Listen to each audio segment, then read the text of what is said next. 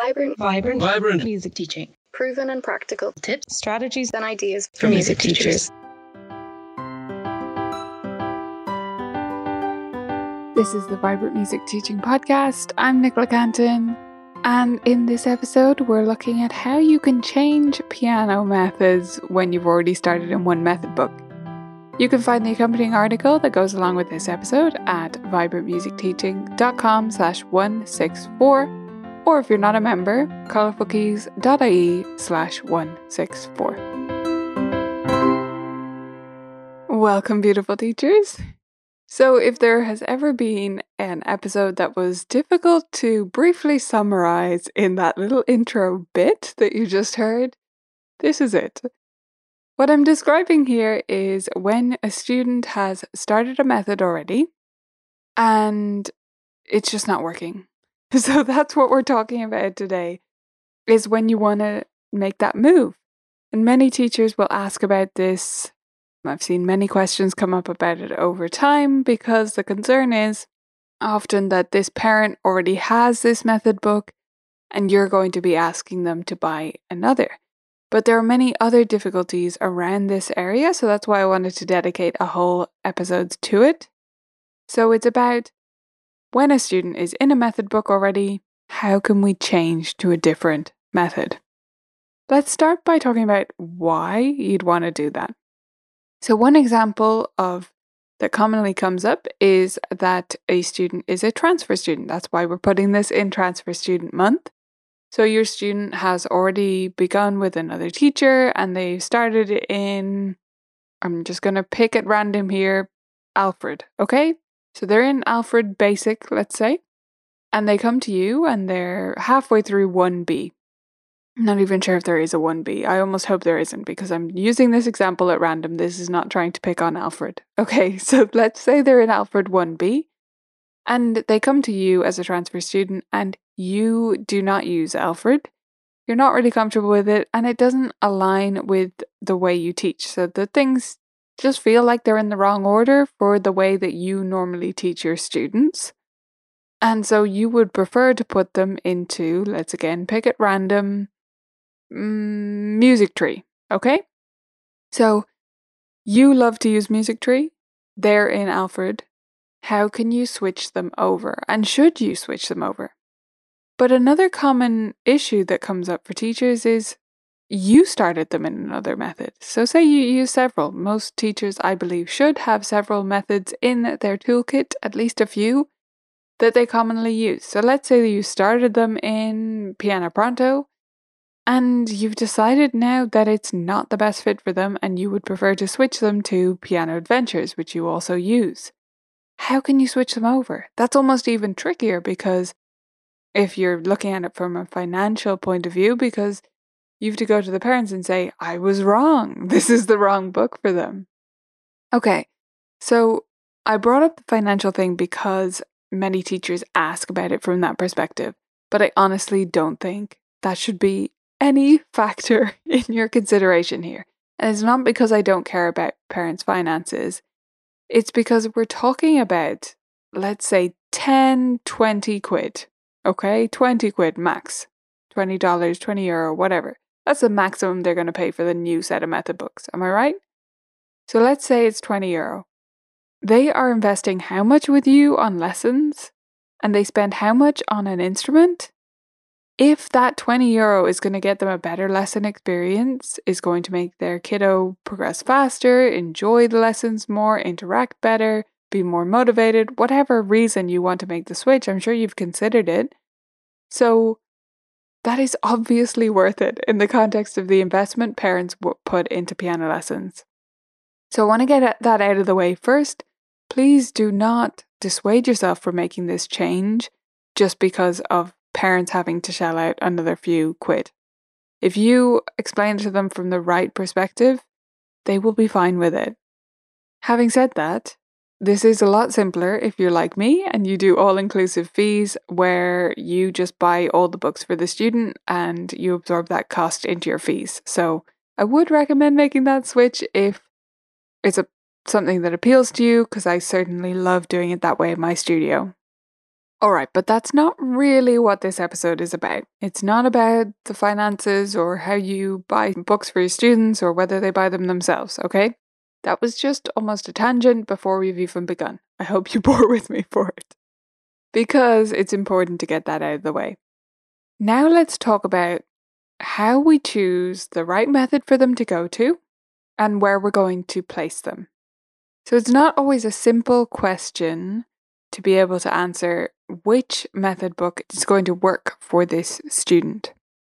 So let's go through four different matchmaking factors, as I've called them. Let's start with skills. So, whether this is a transfer student or a transfer from yourself to yourself, your student is going to have some weaker areas because they're a human. We all have some weaker areas too. So, without even some catastrophic transfer student situation, they're still going to have some things that they're better at than others, because we all do.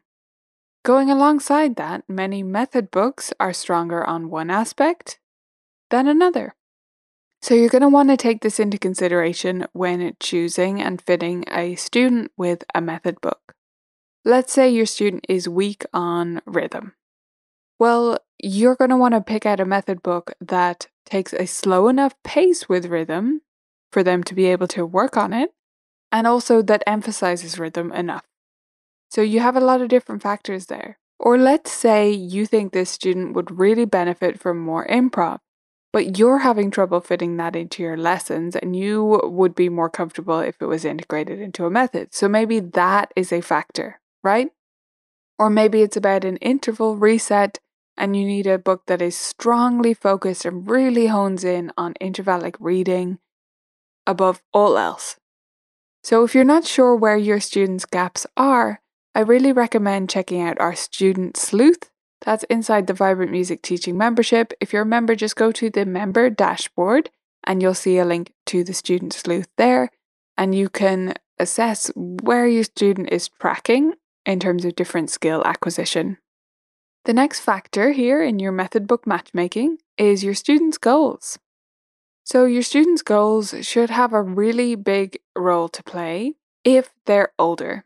If they're younger, in general, you can guide where you're going to put them, right? Because their goals are not as fixed. And yeah, the amount of parental involvement is maybe a alternate factor that you could consider there, but they are slightly older, which a lot of transfer students will be. I really think this should be basically your number one or your starting spot is what does this student want from lessons?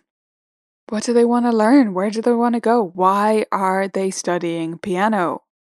If your student is joining you because they really want to learn to play like Ed Sheeran, does Ed Sheeran play piano? Whatever. if they really want to learn pop music, you're not going to win anything, any piano teaching races, if there was one. You're not going to win by putting them into a method which is entirely classical arrangements or something like that. So you do need to take into consideration their goals. That doesn't mean we're not going to broaden out what we introduce to them, but we have to gain their trust first. And if this student is new to you, then you need to start in a method book that they're actually going to feel like you took into consideration what their goals are. The next factor then is the style of the method book. What do I mean by style? This isn't about any pedagogical thing or the musical genre. It's about the actual look and layout of the book. And that can be an important factor, especially if you have a student with some kind of learning difference or special need or just a particular way of doing things, a particular personality, it can be really important that you have a certain style or another. So some students would respond really well to things like the work of Andrea and Trevor Dow, who do all those comic book styles. But many students will find this completely distracting and will do much better if they need a really minimal, black and white, not too fussy style with something like Piano Pronto, right? So take into consideration the look of the method book because it could matter more than you think it would. And then the last big factor here is the level. Why did I leave this till last? I left it to last because it's the hardest, and therefore it shouldn't really help you choose the method book. You should choose the method book first and then try and find the best level to put them into. Some method book publishers have charts and things like that where you can correlate this method with that level and where they would end up. But honestly, while those can be useful as a starting point, as a tool, it's not going to give you a full picture because every method book progresses through concepts differently. So, one method book moves really fast through all the different notes and uses the full staff, right? And another method book introduces quavers right from the first page and the, you know versus that method book which doesn't. So there's always going to be different factors and different variation. We know that, right? We know music is not that simple. There isn't one way to work through all these concepts. So keep that in mind when you look at things like correlation charts. If it says that level two is like level three in such and such a method, mm, take it with a grain of salt because for your student, that might not be true because they might have gelled well with one concept in a certain method book that happens to be the concept that moves more slowly in the other method book, right? So, yeah, it can be a confusing minefield, which is why I would like to encourage you to go back rather than forward. I know it might not be your first instinct. You want to bolster the student's confidence. You feel bad putting them back a level.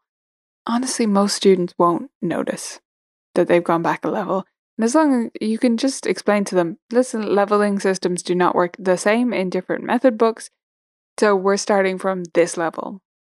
You can even mention to them if you think, if you're very sure that it's going to be easy in the beginning stages, you can tell them, oh, we're just going to fly through the initial chapters to get used to the way this method book looks and works. And then things will slow down later on. But we want to get off to a flying start and just get used to the format. That might not always be a good idea if you're not sure they're going to fly through it, because then they'll end up feeling bad that they're moving slowly. So maybe, maybe not on that front. But if you are uncertain about the level, I really do encourage you to go backwards. So let's say they're in, I don't know, Piano Adventures and they've just finished level 2A.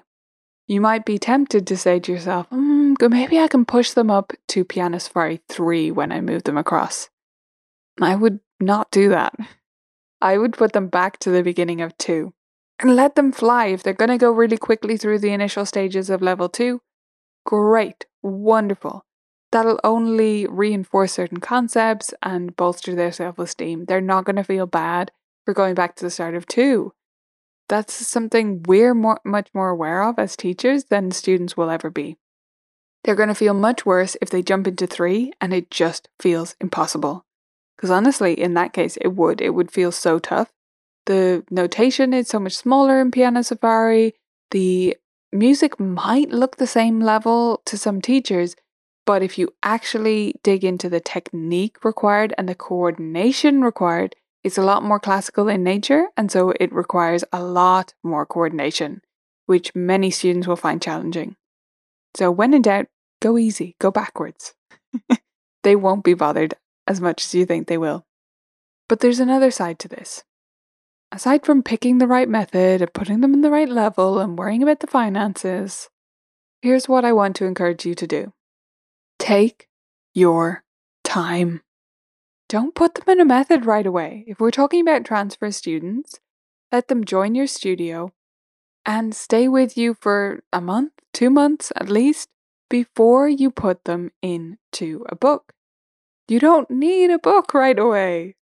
I know it might be more comfortable or maybe easier for you to do that, but it's not easier in the long run and it's not the best thing for that student.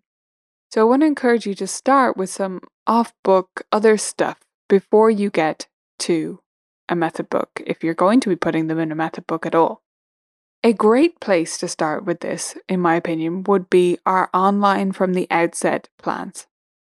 This will give you a simple grab and go option, and you don't have to be teaching online and you don't have to be working with a beginner to use these plans, despite their name. That is why they were created, right? They're for online lessons from the very beginning of lessons. but we've used them a lot with transfer students in my studio and it works great because you've got a mixture of games and beginner rote pieces that focus on the patterns on the piano and other fun interactive things that help you get to know the student. So it's a great place to start. And because they're rote pieces, nobody knows whether they're beginner or too easy or whatever. Even a student who's much further along, yeah, they might feel like, oh, these pieces are a little bit silly, but you can giggle through them. You don't have to take it too seriously together. You can talk to them about the fact that you're just getting used to each other, and so you're starting off with this silly piece if you need to.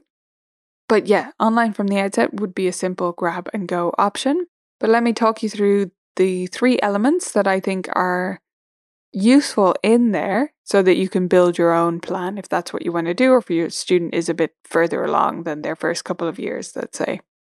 So, the most important thing for me that you include in your new transfer student lessons is games. And that's not just because I love games in general, it's also because games allow you to assess where a student is at without testing them or quizzing them or it feeling like a high pressure situation. So, a few different areas that I suggest you look at through games with your new student are number one, intervals. For this, you might use games such as Pianterval or Interval, Schminterval, Sprinterval, or both. Those would really look at separate sides of intervals and they would be great in combination. Then you'd also want to look at note names. So you could use something like Double or Nothing, which would be great. I love Double or Nothing for this because it helps you gauge not just the student's ability to name notes, but their confidence naming notes and then swoop it sight because that would bring it back to the piano. Again, this is all listed out in the article, so if you want to check this in written form later, if you're driving right now and you're like, what? What is she saying? How am I going to remember this? Don't worry, it's all written out for you. Just go to vibrantmusicteaching.com slash 164 when you're finished listening, okay? But Swoop It Sight is great because they're actually playing them on the piano. So that will give you that association, which can often be a tripping point for many transfer students is they know the note names, but they don't know where they are on the piano, you suddenly discover several months down the line. Then you'd want to check in with terms as well, so something like term boggin or pit stop or one of our other general term games that has multiple levels would be great there. For rhythm, I would suggest any exercises or several different exercises or games from Rhythm in 5, which is our rhythm course. For ear training, something like the hexatonic pattern cards would be great to get them singing, and Sidestep Solfa would be super as well to work on solfa if you use that in your studio. It's a really fun interactive one, and it really doesn't feel like a quiz, even if they've never encountered solfa before, they can jump straight into it. And then I'd also check on their general staff knowledge because even if they're like several years in, some have missed over or forgotten a lot of the basics of the way the staff is set up, and that can really trip them up later on. So, something like Staff Saw, which is a puzzle where they build together pieces of the staff, and or musical cadets, which is where they act out different things like double bar lines, braces, that kind of thing.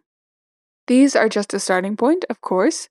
We have tons of games. So if you find that one of those or some other concept is something that your student really needs more attention on, then that's where you hone in, right? So you pick out more games in that area where you play the games on repeat, you lend them to the student and they play them at home and develop in that area in the beginning of lessons and beyond.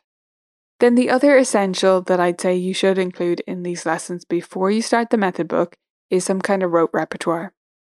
Rote repertoire is great at this stage of a transfer student's journey because number one, they might not have learned any pieces in this way before, so you're improving all of those memory skills that they might not have. It's also a wonderful way to assess how they are with piano geography, which is something which I found many transfer students don't have well enough, right? So they haven't really got the keys down cold, or they just can't move around the piano well enough. So, rote repertoire is great for that. And it helps you to see their technique in action as well, which is really, really valuable. Because they're not focused on reading, you can really see how do they play when they already know something, when they can already play the piece, how do they do it?